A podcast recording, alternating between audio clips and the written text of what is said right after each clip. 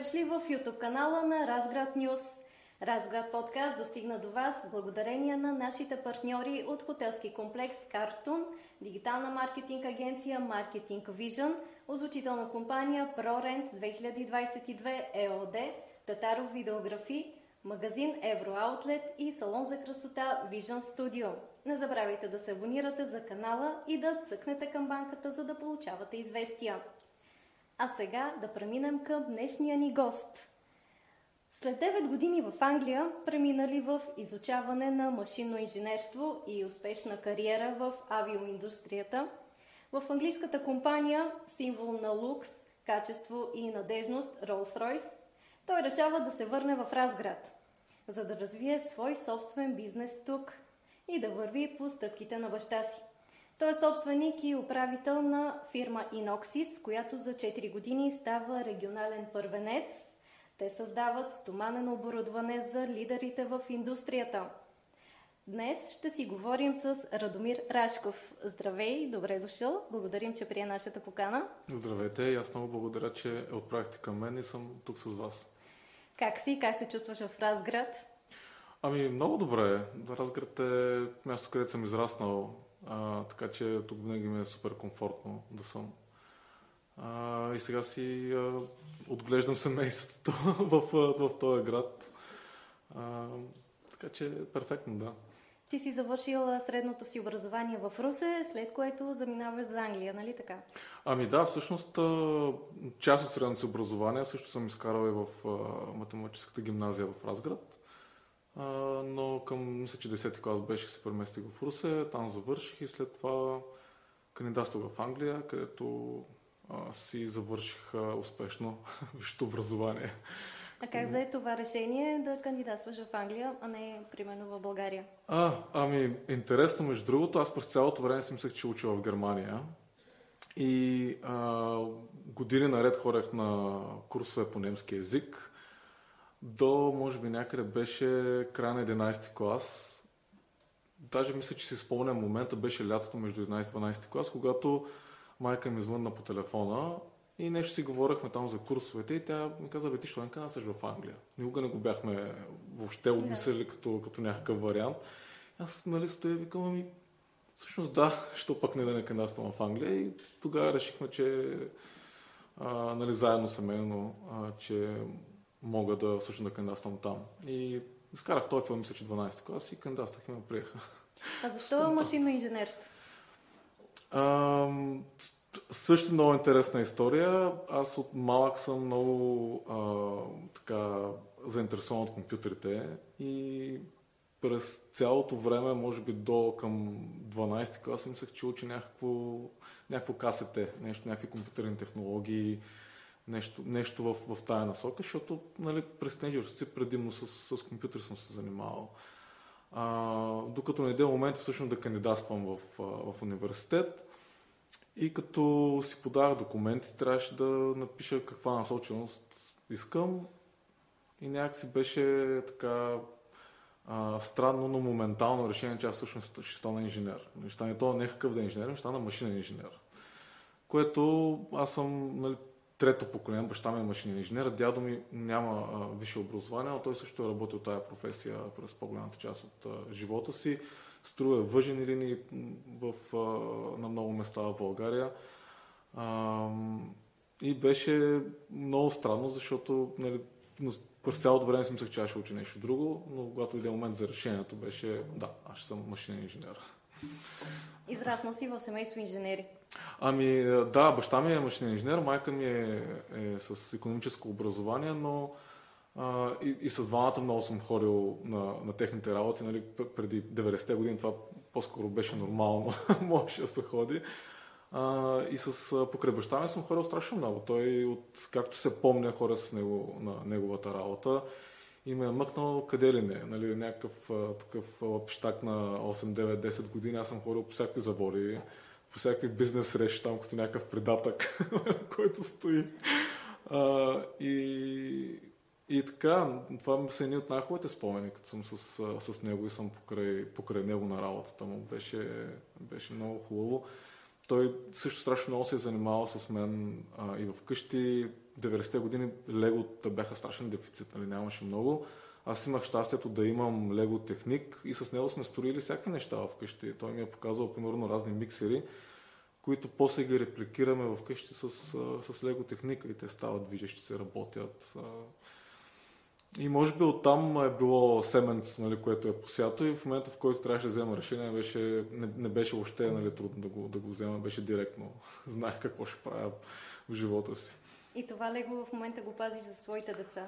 Ами да, то, то се разрасна в, в, през, през годините. Нали, това, което си беше то е, там един комплект, той си стои а, и към него даже жена ми подари преди а, няколко години, а, ми подари още един комплект, един самолет всъщност, с който се занимавах една коледа още преди имам деца. беше. А, та, та, те са супер древни части, моите деца са още мънички, а, нали, с по-големи парчета лего се занимават, но е събрано в, в един голям кашон и ги чака общо взето да станат на 7-8 някъде, че не могат да си играят с него. За сега още има, ще има малко трудно и са много малко частичките, но а, а пък и между другото има страшно много нови легота, които са супер интересни, така да ги чакам с нетърпение да пораснат, да мога да си играя пак. А замислял ли си се, че баща ти ти е направил всъщност голяма услуга? Той един вид е възпитал от чирак до собственик управител на фирма. Ами баща ми е страхотен човек. Той е със сигурност рол модел в живота ми, нали, като, като човек и като отношение към работата и като отношение към хората около него, което е супер важно. А, и аз съм страшно благодарен. Той а, ми е показал кое как трябва да се случва. И всъщност аз когато започнах да, да работя това нещо, пък и преди това, в предишната ми работа, аз бях изграден като начин на, на отношение към хората. А, е, разбира се, нали, всеки си има някакви плюсове и минуси и той има и аз имам подобни като него минуси.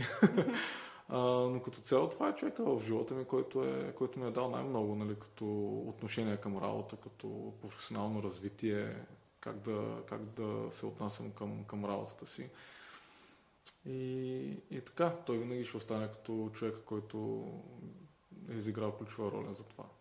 А вкъщи насърчаваха ли те към тази специалност? О, не, не, въобще. смисъл, а, майка ми беше, а, искаше да ставам нещо по-скоро с а, някаква адвокатска или такава политология, нещо е такова. Още тази история с нали, аз какво ще уча и какво ще правя живота си, тя върви още от момента, в който трябваше да кандидатствам за средно образование. Нали, тогава беше супер модерно да се ходи в английска гимназия, тук в ГПЧ, съответно в Разград. И майка ми така абсолютно ме обработваше да, да ходя в ГПЧ, но е, като кандидатствах имах само две желания и то беше, първото ми беше а, а, мисля, че беше информатика в МЕГИ, второто е математика. Нали, аз да съм информатическата паралелка. А, въобще ГПЧ не присъстваше в, под никаква форма. А, тя през годините нали, много внимателно и без много да ме натиска, така ми е а, подсказвала, че мога да я правя и това. Да. Но всъщност нали, родителите ми никога не са, не са казвали това трябва да правиш. Баща ми никога не ми е казал учи, учи математика или учи за машинен инженер, нещо да. такова. Всички избори са били изцяло мои, включително и първо преместването ми в Русе.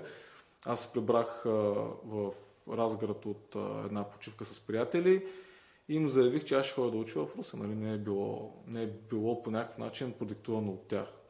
А, преди това пък а, в основното им образование аз бях в Паиси и бяха открили тъкмо, мисля, че беше първата година, когато имаше паралелка в седми клас в МЕГ, тук в Разград. Аз също отидах и заявих на майка ми, че се преместя в МЕГ. Хорих, вземах се отпуск от едното училище, отдех, записах се в другото училище, нали, без никой нали, да ми... От малък си взимал решенията сам за себе Да, да, абсолютно. Те винаги са ме подкрепили, каквото и да съм решавал, включително нали, за, за ученето в, в Англия, за прибирането ми в България, макар че си личеш, че не им е особено а, приятно да се прибера в България, защото тук има много трудности а, по един или по друг начин, в сравнение с Англия. Има и позитиви, има и негативи съответно. И се личе, че това не има, е, а, не има желанието. Но са били винаги подкрепещи в това, в, в моите решения. А как преминаха студентските ти години в Англия? Ух, образованието в Англия е много хубаво. в смисъл там, за разлика от Германия, се учи много по-малко. Имаш много големи вакансии, имаш много проекти, т.е. там е а, такъв един микс от а, насоченост към всъщност какво ще работиш и доста малко бих казал теория. Нали, сравнение с Германия и с България, примерно, като да. образование, са нали, коренно, коренно различно е.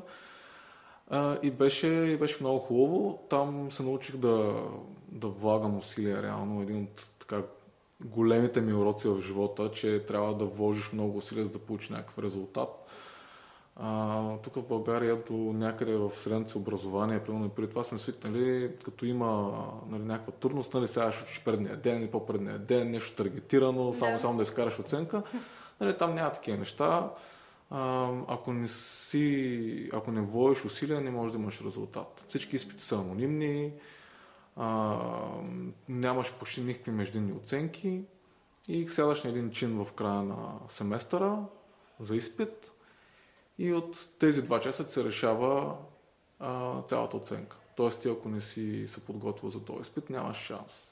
А, съответно пък там поправителни има, а, но на поправителен, независимо какъв резултат изкараш, винаги ти пише тройка в дипломата. Тоест ако ти ще един път на поправителен, а, почти нямаш никакъв шанс да получиш някаква добра оценка в, а, нали, за края в дипломата си. И втори поправителен няма, директно повтаряш годината. А, така че там а, беше голям купон и сравнително голям купон. А, и беше много така а, ориентирано към самата, към какво ще правиш после. Там ти дават инструментите, с които да си свършиш работата и разчитат, че ти си достатъчно умен, ако нещо трябва допълнително като теория или като формула и така нататък, можеш ти да си ги провериш и да бързо навлежа в тази материя, която ти трябва. А когато си изпитвал трудности, съжаляваш ли, че си там?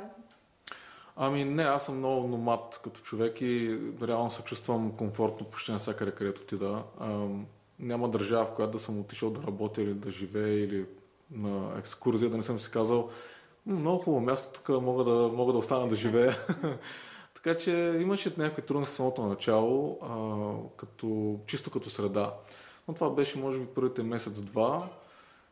След това не съм, никога не съм поглеждал назад да съм си... А, а пък и не съм и такъв човек, нали, да гледам назад в изборите си, да съжалявам за тях. Аз гледам винаги напред. Това за мен е супер важно, защото решенията, които сме взимали в живота си, те са минали. Единственото, което... И винаги, когато вземем решение, ние вземаме най-доброто решение с информацията, която имаме на самия момент. Никой не иска да вземе грешно решение. Да.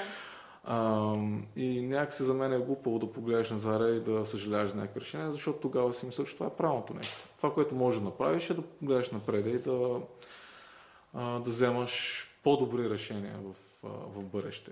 Да. Но назад е безсмислено. И в третата година от пребиваването в Англия започва да се развива твоята кариера там.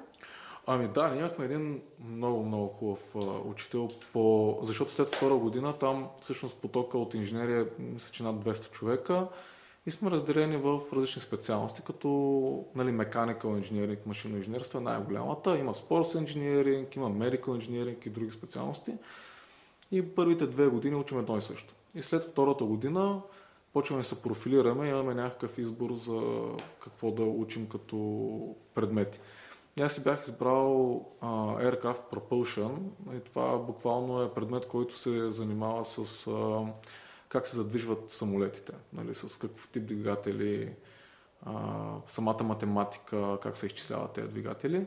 И имахме някакъв топ учител там, Гари Лок, Гари Ди Лок, който всички стояхме така в часовете му и бяхме шашнати просто. Uh, той после стана, мисля, че нея година стана получи някаква голяма награда на,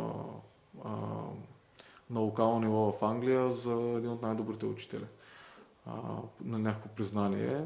Човека беше страхотен. Там а, беше страхотно, просто беше супер интересно.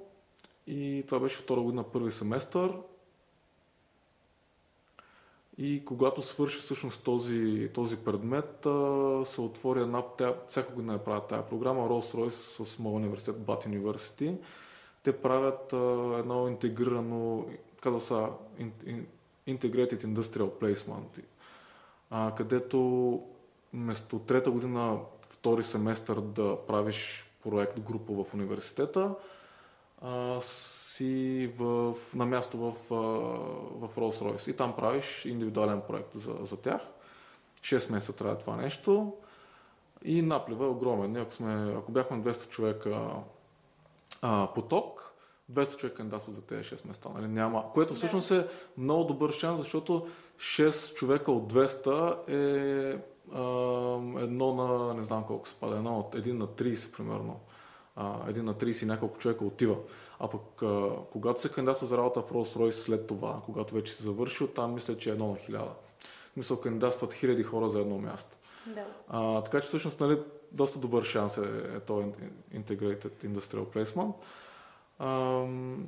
И ти си бил един от тези 6 човека. Да, всъщност по някакъв откъсмет според мен бяха един от тези 6 човека. Явно а, те ни селектират примерно а, 12 човека, мисля, че бяхме супер дълъг процес за кандидатстване, някаква брутална документация, а, мотивационни писма, странични интереси, описваш, написваш, какво ли не там, оценки се гледат много нали, първите две години.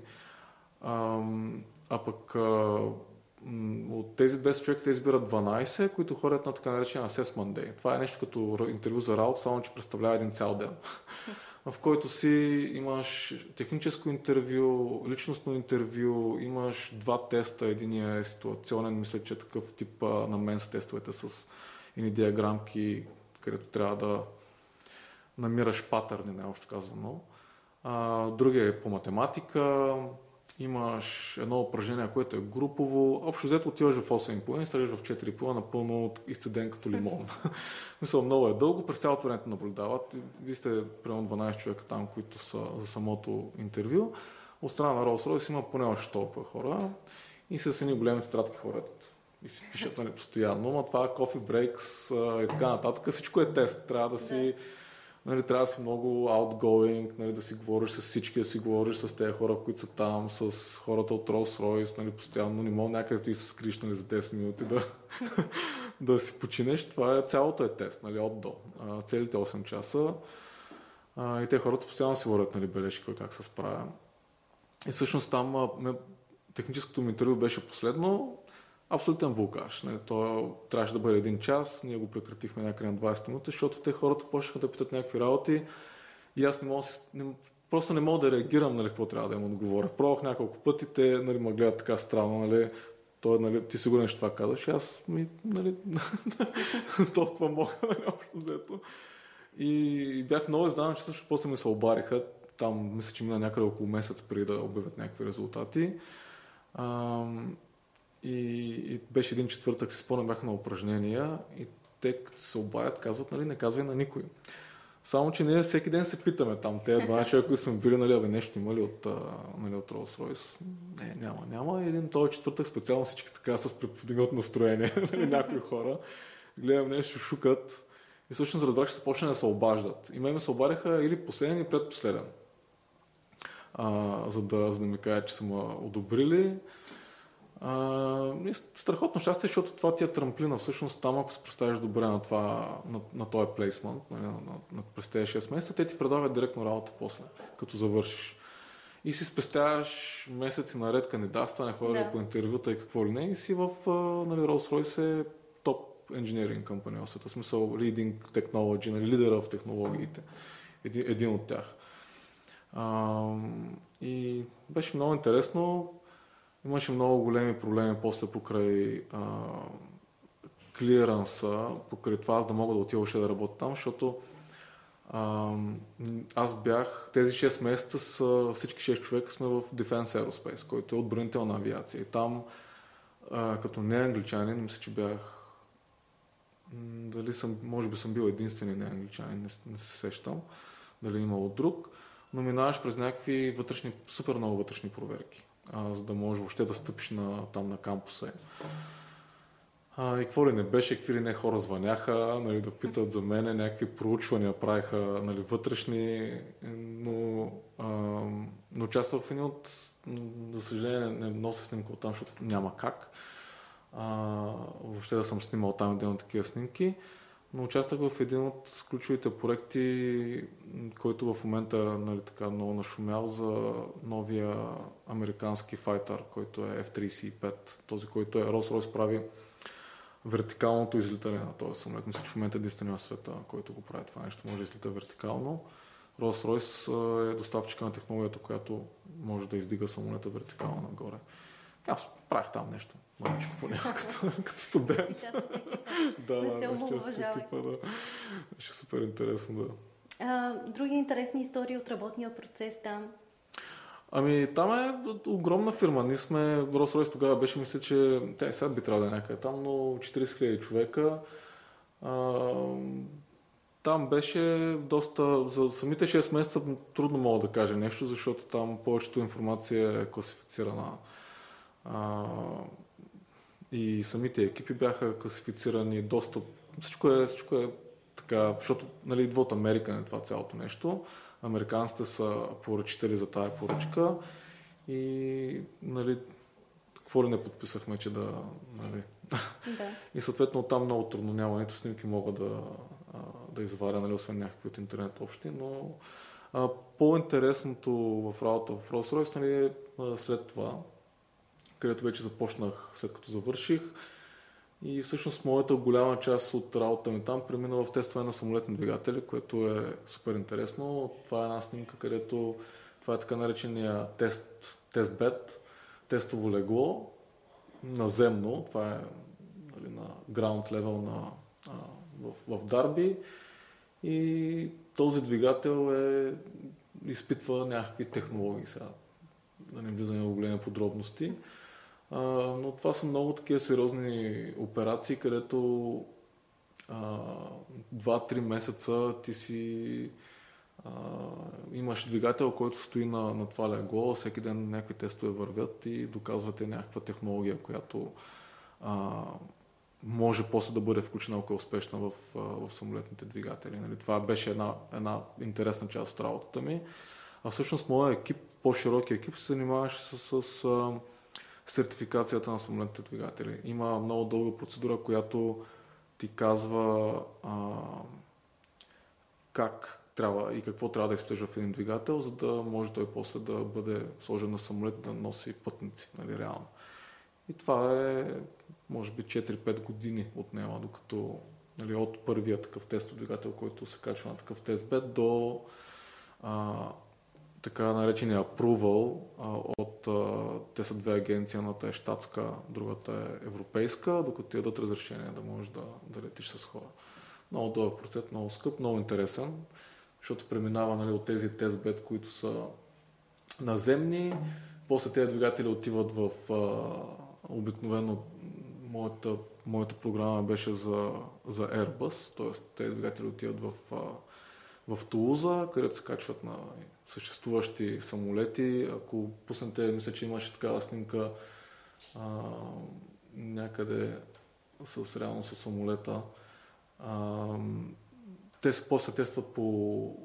А, това е... Да, примерно това е вече на реален, а, на реален самолет на А380, който е с 4 двигателя на Rolls-Royce. Един от тях е заменен с тестов двигател на XWB в случая. И това нещо пак преминава месеци наред в, през тестове заедно с инженерите на Airbus, с инженерите от нали, нас от Rolls-Royce. Минава през супер много тестове, за да може да сме сигурни, че когато това нещо полети с хора, то е безопасно и няма да. как да се случи инцидент. А, така че това е индустрия, която изключителна в а, отношението си към, към детайла и към това да бъде направено нещо както, както трябва да бъде направено тук няма никакви компромиси. Да. а, всичко е, всички хора, които участват в тези проекти са изключително фокусирани върху това, ако някъде възникне някакъв проблем, а проблеми възникват постоянно, те да бъдат докладвани, да бъдат решени в, през програмата. А, никъде не се вземат никакви къси пътечки и не се правят никакви компромиси с, с, с тези технологии, което аз много път съм казвал, че а, и предприятели, че с удоволствие летя и нямам никакъв, никакъв страх да летя с а, европейски и американски самолети. Защото знам, че културата и морала, в който е в тези фирми, етиката е на изключително високо ниво и просто ако има инцидент, то е нещо непредвидено, което никой не е предполагал, че може да бъде. А, но самата индустрия е брутална просто в това отношение. Нали? Няма никакъв еквивалент, не съм виждал. Като се качиш в самолет, мислиш ли си какъв е двигателя сега? О, разбира се, аз още като се качвам в самолета, нали, на съжаление в Европа летим с малки самолети, където Rolls-Royce нали, няма вече а, двигателите. А, един от най-популярните Airbus A320, който лети из цяла Европа, той ползва двигатели V2500 и те са съвместна разработка между Pratt Whitney и един друг голям производител на самолетни двигатели Rolls-Royce. Но Rolls-Royce продава този дял от бизнеса си на Pratt Whitney преди 10 на години някъде. А, може би повече, може би вече 12 години.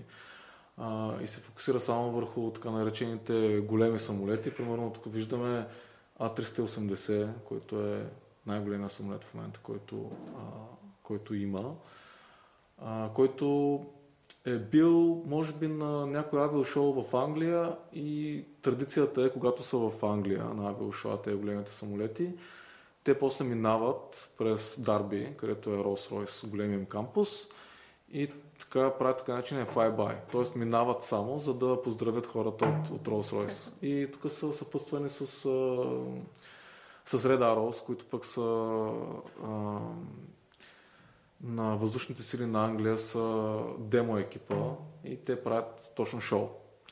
И да. нали, това е тандем, тандемен полет, специално за, за завода в, на Rolls-Royce в Дарби, преди да, примерно, да каснам на Фармбра авиошоуто или да се приберат обратно към Тулуза правят едно кръгче, ние излизаме, ние знаем точно кога, примерно 12.07 ще мине, ще мине A300, A380 или Dreamliner, който е на тренд 1000 на двигателите. Всички излизаме дома, да го видим, защото е голямо събитие да ги видиш това да. нещо, което се работил години наред да лети нали, отгоре. Е супер. Един различен начин на поздравяване. да, да, абсолютно, да. А докато си там, стартираш а, фирма в България. А, да, 2010-та с, с един колега решихме да, да направим такъв един малък бизнес, който е много подобен на това, което баща ми правеше в по него време. А, и стартирахме с един много малък екип. Аз си работех в Англия и правих предимно документация. Колегата ми така занимаваше оперативно тук на място.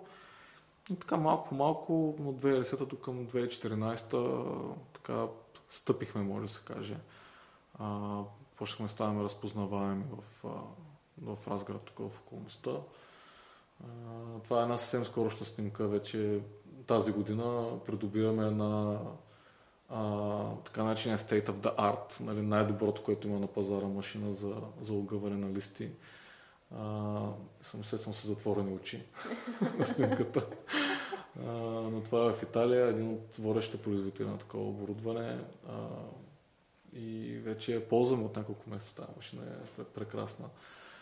А, но докато стигнем до тук, минахме през много неща. Да, да се върнем в Англия. Какво се случи тогава? Как реши да се върнеш в България? Ух, имахме един супер тежък проект някъде а, 2014 година, беше 2013 края. А, почнахме с... А, бях отговорен за един демо енджин, така наречения. Това е демонстрационен двигател, на който има само и предимно нови технологии. И аз бях отговорен за една от тези нови технологии. И изключително трудна комуникация беше с, а, в а, екипите. Беше много голям екип а, от много хора. Ние водехме нали, като, като development, ние водим това цялото нещо и го прекарваме през тестова програма. И много се бях изморил накрая. В смисъл след те, значи някъде беше 2014 началото Наистина беше много трудно с много десетки часове на седмица работа. А, и вътрешно някакси бях, а, бях много изморен. Мислех да си сменям. В Rolls Royce има много възможности къде да отидеш. И бях вече на мнение, че трябва да сменя къде съм. А, да видя нещо друго там. А, и 2014 всъщност пък нещо друго се случи. На баща ми фирмата, съдружника на баща ми реши да си продаде дела. Те бяха двама съдружници. И всъщност ние като фирма решихме да, да го откупим от него. И всъщност от 7-8 човека станахме примерно 50 човека фирма. Те бяха, може би, 30 на 40 човека по него време. Станахме така доста по-голяма фирма. И реших, че това е идеалната възможност. Нямах деца, нямах а, а, къща, нямах никакви заеми. Реших, че е идеалната възможност пък да, да видим това нещо как може да се развива в България. И 2014 някъде юни месец, а, аз още март го бях вземал това решение, но процеса, нали, докато си предам нещата, докато си подготвя документите. Юни месец се прибрах в България, за да дам шанс нали, на, това, на тази вече нова, на това по-голямо начинание в България. И 2014 година, може ли да се каже, че стартира Иноксис? А, да, всъщност тогава стана, тогава ние още бяхме две, две фирми, които ги движехме и заедно и отделно, но така зародиша на Иноксис беше тогава. Няколко години по-късно направихме сливането между тогавашната Intel Engineering 10 и, и Inox, за да образуваме Inoxis.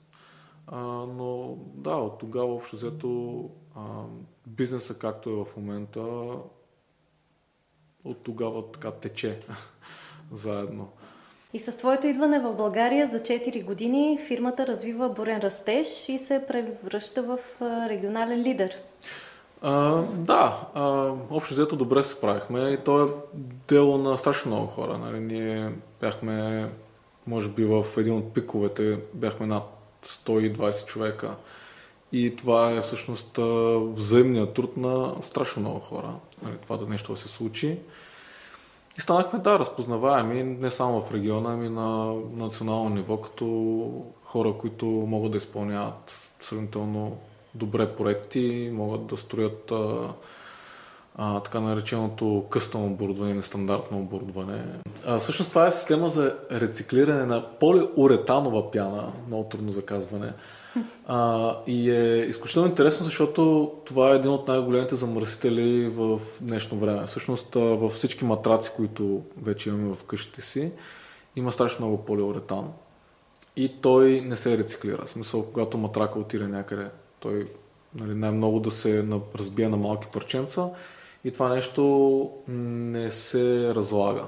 Няма някакви хиляди години да се разложи. И заедно с една немска фирма, която пък е, е те са химични инженери, те са намерили начин как това нещо могат да го рециклират. И а, ние им направихме цялото оборудване за, за такава инсталация. Всъщност това е система, която е инсталирана в един от заворите на Икеа в Полша, на Икано. И те там произвеждат матраци, завода е за матраци, експандира се полиуретана, изключително интересна линия между другото. След това се нарязва на парчета и остават някакви къщите, които са неизползваеми. После нарязват се на малки парченца и всъщност минават през тази инсталация и се вършат обратно в суров материал. И това е супер, защото хем е а, ефективно от към а, пари, т.е. те по този начин спестяват, спестяват пари а, и същевременно е супер за, за а, околната среда, защото това нещо не отива като букук някъде да се съхранява някакво депо, ами се влага обратно като материал. И е един от проектите, с които страшно много се гордеем и по тези, по тези причини. А вие всъщност предлагате стоманено оборудване, така ли? Ами да, нещо такова. Ние го казваме нестандартно оборудване. Повече инокс е дума, която всички сме чували в ежедневието си, е по-скоро за а, за нераждаема стомана, нали, ноксови уреди за, за кухните ни хладилници от инокс. А, това е така нарицателно за, за нераждаема стомана и иноксис, всъщност инокс и инокс идва от там, от това, този нераждаем материал. И всъщност ние сме по-скоро ориентирани към производство на, на оборудване от нераждаема стомана. Съдове, които в момента виждаме на картинката, и да. друго оборудване от, от нереждаема стомана. А какви са тънкостите в работата ви и на какво наблягате най-много? Кое е най-важно за вас? Най-важно винаги е качеството. И ако то липсва, бизнеса не е а, нито скалируем, нито може да се развие дългосрочно. Защото една грешна стъпка ние работим с много големи заводи, една грешна стъпка от към качество и това ти затваря вратата да работиш в, в този завод. Ако а, направиш няколко такива грешни стъпки в различни заводи, това бързо се разчува и означава, че спираш да можеш да работиш в цялата индустрия. Така че качеството винаги е на, винаги е на първо място и е, е най-важно. От там нататък хората са основния ресурс, който ние работим. Всичко друго може да се, така да се купи лесно, но това да имаш хора, които могат да произведат примерно тези филтри е изключително трудно. отнема дълго време, отнема много машини, отнема много труд да се стигне до, до някакъв подобен резултат. Вие имате и спечелени европроекти? А, да, ние в България, без да участваш по европроекти, много трудно можеш да се развиваш, защото цялата ти конкуренция участва по този начин и ти ако не го правиш, изоставаш много бързо. Нали, разбира се, може да се самофинансираш, както ние сме правили много пъти с машини, да ги самофинансираш, а, но не можеш да го направиш на такава, с такъв размах, както ако участваш по някакъв по, по европроект. Така че цялата индустрия нали, се опитва да участва, защото ти дава, ако не друго, то поне а, ти дава а, да си наравно с останалите. Ако не го правиш, ще заставаш много бързо. А, така че винаги, когато има някаква отворена програма, ние се опитваме, не винаги печелим, защото то е свързано с много показатели, но ако имаме шанс, винаги участваме. А трудно ли се поддържа и развива бизнес в Разград? Ами и да, и не. А, както всяко нещо в живота си има плюсове и минуси. Разград е страхотен малък град, където всичко е много спокойно и много, много приятно. Пътя ми до работа е 6 минути, което е супер важно. При това в Англия, примерно, ми отнемаше 40-50 минути в посока да стигна до работата. А, и много хора а, на това нещо ми харесва това спокойствие, включително и на мен. От друга страна, града е сравнително малък и разполагаме с сравнително малък а, така, малко количество хора, които можем да а, с които може да развиваме нали, тази фирма. А, ако погледнем фирмите около Поводив, примерно, които са подобни на нас, те имат, та има много повече индустрия, имат, та има страшно много хора, които занимават с това нещо, т.е. има много повече хора, които могат да развиват този бизнес.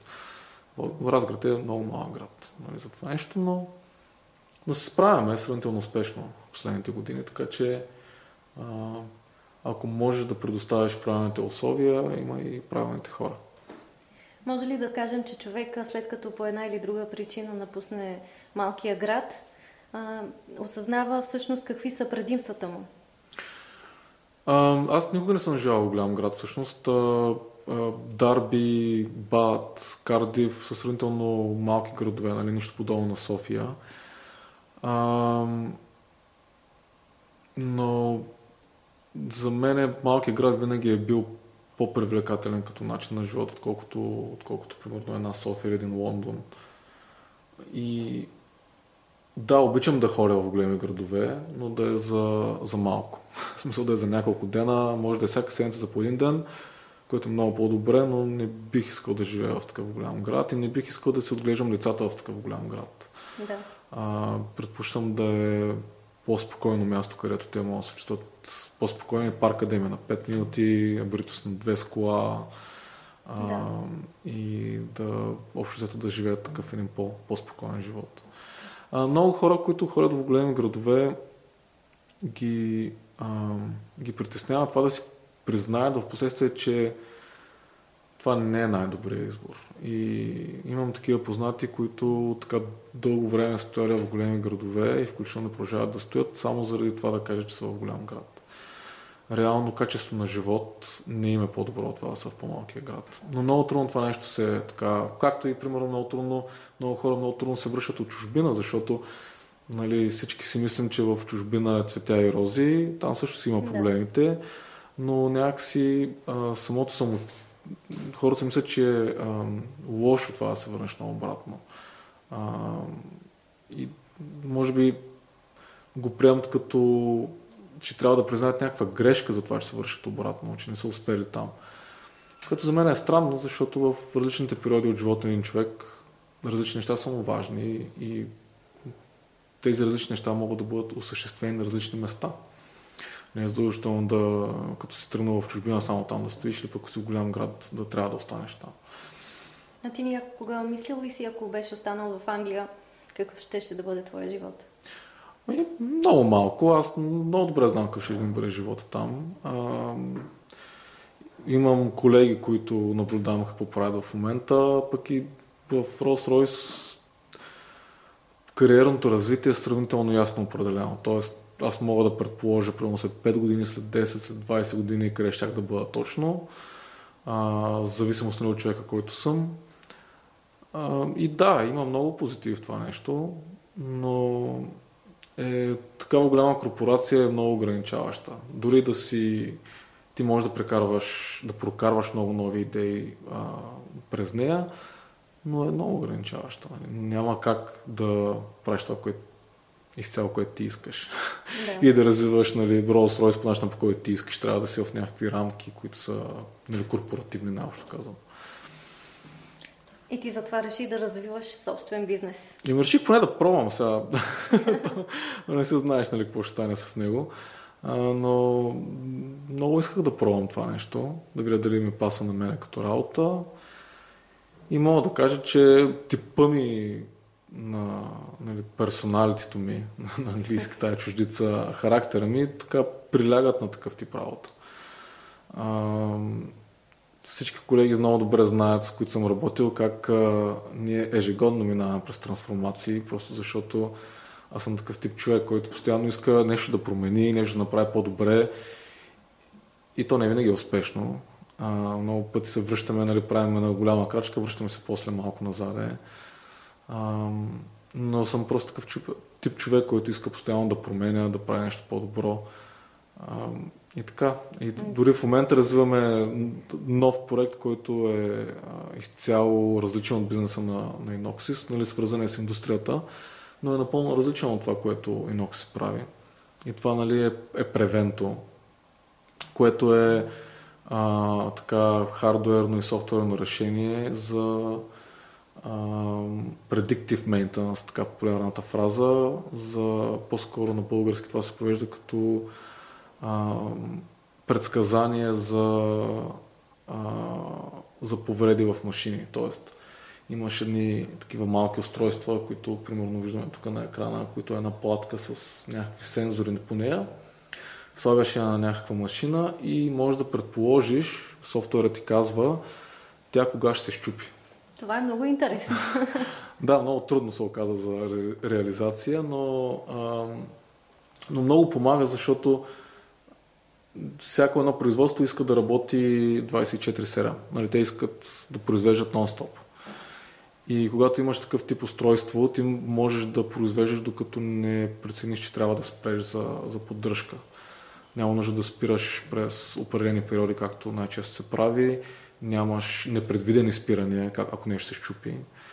А, така че това е един, един тул, нали, един инструмент, който се надяваме през следващата година вече да представим на широката публика, за да, за да помогнем на всички заводите да могат да произвеждат възможно най-много. Общо казвам. Това е все едно човек да знае кога ще се разболее. да, реално, да. И то в, същото нещо го има и в, при хората. Имаме супер много вече метрики, дори на моят часовник в момента мога да знам какъв ми е пулса. Да. Има много такива метрики, които а, предсказват дали ще се разболееш и кога ще се разболееш, анализират те. Аз много добре знам, примерно по пулса си, ако поддържам по-висок пулс нормално, отколкото, а, отколкото нормално, най-вероятно ще се разболея. А, нали, някакъв, някакъв тип настинка. Това съм го виждал много да. пъти. Нали, докато ми трае, примерно, настинката, пулса ми стои висок, нали, организмът явно се опитва да се пребори с това нещо. И нещо подобно правим за машини. Хората не сме машини. Все да, да, да, не сме машини, да. Тук е малко по-ясно е при, при машините, да. може би. Сигурно. А, освен на произвеждането на оборудване, освен създаването на нови проекти и тяхното реализиране, вашата фирма често подпомага и различен тип спортни състезания. О, да. Разкажи ни повече за тях. Аз съм бегач, а, макар че физиката ми така не предполага, че мога да, да, да, се ускоря. Аз съм бегач на сравнително дълги разстояния, там всичко над 10 км, което е. А, маратони, ултрамаратони. И всъщност в Разград имаме един чудесен клуб, който, нали, за който завиждат и по-големите градове. И това е зелена стъпка, а, в който участвам от самото му основаване 2014. В момента, в който се прибрах, те мисля, че го бяха основали, може би, малко по-рано. А, и участвах на първия Лодогорски маратон и участвам горе-долу всяка година, в която имам възможност и, и им помагам доколкото мога. А, дали финансово, дали с някакво оборудване, което трябва, дали с нещо друго. За съжаление не мога да отделям толкова много време, колкото ми се иска на клуба, за което се извинявам.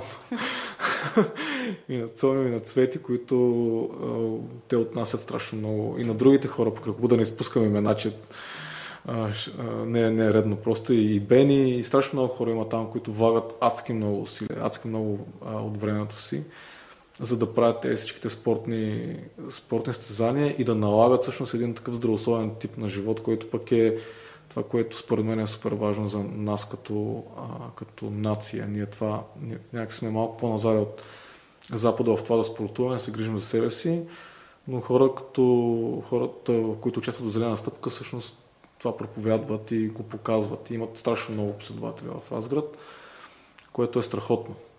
И като засегнахме темата за спорта, за здравословния начин на живот, ти спомена, че си на 35, но се чувстваш на 50. да, това в предварителен е разговор, да. Бях често казвам това, че всъщност аз се чувствам много по-стар, а, отколкото съм вътрешно. а, да, може би е заради многото неща, които са ми се случили през годините. Живота ми е изключително а, с изключително богат на събития, може да се каже ежедневно и сравнително отрано се чувствам отговорен и за себе си и за други хора. А, това да отговаряш за за фирма и то всъщност една фирма са хората в нея и няма как да няма как да го обясниш някой, който примерно не е плащал заплатите на поне 10 човека. Нали? Това, това да успееш да осигуриш работа и заплатите на хората, това е най-важното нещо за, за мен а, като, като човек. И някой човек, който това нещо не го е изпитвал на нали, тази отговорност, няма как да, няма как да ме разбере а, за какво става въпрос, но, но сравнително отрано това нещо при мен е съществува, така че а, може би това е една от причините да, така, да се чувствам възрастен. Аз казвам. А какво би казал на хората, които те първа тръгват по този път? Давайте! Са много работа и, и много отговорност. Но а, да имаш бизнес е като да имаш дете. Нали, много подобно е чувството. Един бизнес е, а, иска страшно много, страшно много грижа, а, страшно много отговорност всеки ден. Няма а, през нощта, през деня. Бизнесът като децата боледува, има тежки периоди, има по-леки периоди, има периоди на щастие, има периоди на, на тъга. А, и, и ти, както с малките деца особено, няма как да го оставиш. А, ти си там делнощно. Делнощно мислиш за него, делнощно търсиш решения. А, другите хора, които са около теб, които не са собственици и нямат такава пряка отговорност към това нещо, те, а, те винаги се трябва да свършат работа най-добре но те няма как да те разберат какво се случва а, и какво ти е на теб. А, те идват, отиват си, променят си а, нали, развитието, кариерното развитие. А, обикновено хората се когато е най-трудно. Нали, това е а, така. А, и аз ги разбирам напълно, защото като е трудно, може да иш някъде ти е по-лесно да вземаш същите пари, нали, защо не? А, но собственика няма този избор. Да. Той остава там и, и влачи. Всичко е на неговия гръб. Ами, всъщност, нали, реално стоеността в една фирма я правят хората, които а, са, са там. А, нали, собственика, аз като човек, аз не нося, не нося стойност, може да се каже. Не нося някаква стойност, разбира се. Нали. Осигурявам страшно много неща и правя страшно много. А, за последните, може би, месец и половина имам един почивен ден. А, една събота си я спомням, не си спомням точно коя ми беше събота. А, но аз реално не, не правя физически неща. А пък при нас добавената стойност идва от това да, да направиш един от тези съдове, да направиш заварка, да огънеш някаква марина, това, това добавя стоеност. Аз не добавям стоеност. Хората го правят. Да. Но аз осигурявам възможността тези хора да, да го направят това нещо. И това е моята работа. Аз да им намеря работа, а, да мога да осигуря а, заплатите им, да мога да осигуря инструменти, да мога да осигуря всички тези неща, които са необходими една фирма да върви, да върви нормално. И да мисля съответно една, две, три, пет години напред как може това нещо да го направим по-добре, по-печелившо, да изкараме повече пари, съответно те да изкарат повече пари. Това, това е основното. Да. Аз много благодаря за този интересен и различен разговор. Беше ми приятно да слушам за самолети, двигатели, стоманено оборудване. Надявам се, че на вас, нашите зрители, също ви е било интересно. За финал сме подготвили изненада за нашите зрители. Всеки наш гост ни носи подарък, който един от нашите зрители ще спечели. За да участвате в томболата, оставете коментар под клипа. Седмица след излъчването ще бъде изтеглен победителя и обявен в коментарите и нашите социални мрежи. Какво си ни донесъл? Ами, аз съм донесъл една книжка, която се казва Седемте навика на високоефективните хора. Ето я. И който не познава, знае, че аз не съм особено голям фен на тези книги, които са нали, психологически за себе помощ. Но тази книга е много стара. Тя мисля, че е писана 70-те години и е наистина много добра. Вътре има няколко неща, които всеки човек може да прави, за да а, бъде по-успешен не просто професионално, ами да бъде по-успешен в самия си живот и се чувства по-добре. А, не е само за работа. Това, тези а, инструменти, които са описани тук, ако ги следваш и в ежедневието си, си много по-щастлив човек. И може би това е една от книгите, които ми е, така, ми е повлияла най-много в това как аз мога да се справям с трудностите в живота си, без да а, изпадам в някакви големи кризи, примерно а, и депресии и така нататък. Тя дава правилните инструменти, така че да приемаш това, което се случва и да продължаваш напред. Изключително ценен подарък, мисля, че ще бъде за нашите зрители. А, това беше всичко от нас, скъпи зрители. Ако ви е харесало нашето видео, не забравяйте да се абонирате за нашия канал и да цъкнете камбанката за повече известия.